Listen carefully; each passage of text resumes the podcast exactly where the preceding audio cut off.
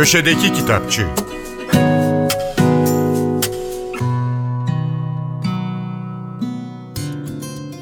Merhaba, ben Adnan Bostancıoğlu. Çağdaş Şili edebiyatının son yıllarda adından en çok söz edilen isimlerinden Alejandro Zambra'nın yeni kitabı Şilili Şair Notos'tan çıktı. Zambra'nın kitabını Saliha Nilüfer çevirmiş. Alejandro Zambra genç kuşak yazarlardan 1975 Santiago doğumlu. Şili Üniversitesi'nin İspanyol Edebiyatı bölümü mezunu. Yüksek lisansını Madrid'de tamamladı. Edebiyata şiirle başlayan Zambra'nın ilk romanı Bonsai, 2006 yılının en iyi romanı dalında Şili Eleştirmenler Ödülünü kazandı. Bonsai sinemaya da uyarlandı. Halen Meksiko'da yaşayan yazarın diğer kitaplarını da hatırlayalım. Eve Dönmenin Yolları, Ağaçların Özel Hayatı, Belgelerim, Soru Kitapçığı ve Serbest Kürsü. Zamra'nın Şilili Şair isimli eseri edebiyata, özellikle de şiire bir güzelleme. Alejandro Zamra bu acımasız dünyada okuyup yazmanın anlamını, bir ailenin parçası olmanın zorluklarını açık yürekli, mizah dolu ve umut veren bir anlatımla sorguluyor. Çağımızın en çok okunan yazarlarından Paul Auster'in son eseri Baumgartner, Can yayınlarından çıktı. Kitabı dilimize Seçkin Selvi çevirmiş. Paul Auster 1947, ABD New York doğumlu. İlk eseri bir üçlemenin, New York üçlemesinin ilk kitabı Cam Kent idi. Üçlemenin diğer kitapları ise Hayaletler ve Kilitli Oda. Oster'in eserleri 20'den fazla dile çevrildi ve kısa sürede dünyanın en popüler yazarlarından biri oldu. Eserlerinden bazılarını hatırlayalım. Son Şeyler Ülkesinde, Yükseklik Korkusu, Ay Sarayı, Şans Müziği, Brooklyn Çılgınlıkları, Yanılsamalar kitabı. Oster'in son kitabı Baumgartner, sevgili eşi Anna'nın ölümü sonrasında büyük üzüntü yaşayan 71 yaşındaki felsefe profesörü Baumgartner'in emekliliğe ve dünyadan elini eteğini çekmeye hazırlanışını konu ediniyor.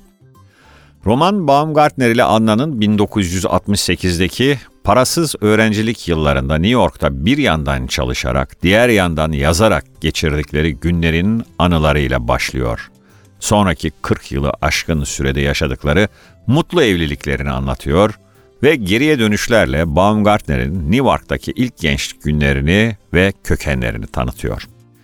Bir süredir kanser tedavisi gören Paul Auster, The Guardian'da kendisiyle yapılan röportajda Baumgartner için yazdığım son şey olabilir diyor. Üzücü ama böyle. Çağımızın dikkat çekici siyaset bilimcilerinden Pierre Rosanvallo'nun Popülizm Yüzyılı isimli kitabı Kırmızı Kedi yayınlarından çıktı. Alt başlığı tarih, teori, eleştiri olan çalışmayı dilimize Suat Başar Çağlan çevirmiş. Rosanvallon kitabında dünya siyasetinde giderek daha belirleyici hale gelmeye başlayan popülizmi bütün cepheleriyle masaya yatırıyor. Popülizm esas olarak 1960'larda kullanıma girmiş bir kavram olsa da tarihsel kökenleri çok daha eski tarihlere dayanıyor. Ta 19. yüzyıl ortalarının Fransa'sında 3. Napolyon dönemine götüren siyaset bilimciler var. Rosanvallon'da gerek 3. Napolyon dönemini, gerekse Kolombiyalı Jorge Eliezer Gaitan ile Arjantinli Juan Perón'un mirasını, günümüzün Venezuela'dan Hindistan'a uzanan popülist rejimlerini inceliyor.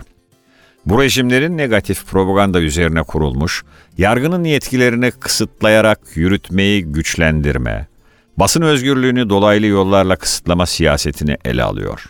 Üstelik Rosanvallon sözü çok edilmeyen sol popülizm üzerinde de uzun uzun duruyor.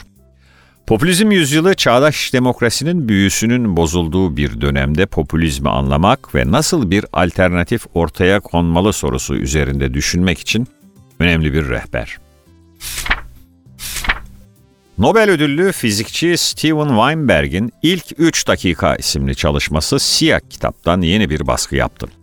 Alt başlığı Evrenin Kökenine Çağdaş Bir Bakış olan kitabı dilimize Zekeriya Aydın ve Zeki Aslan çevirmişler. Evrenimiz bundan yaklaşık 14 milyar yıl önce oluşmaya başladı. Ancak yıldızları, gezegenleri ve yaşam formlarını meydana getiren elementlerden fizikteki temel kuvvetlere her şeyin nedeni ilk 3 dakikada olanlara dayandırılıyor. Fizikçi Steven Weinberg o 3 dakika içinde neler olduğunu bütün detaylarıyla ortaya koyuyor. Weinberg'in bir özelliği de anlaşılması güç bilimsel konuları meslekten olmayanların da kavrayabileceği bir dille anlatması. Herkese iyi okumalar, hoşça kalın.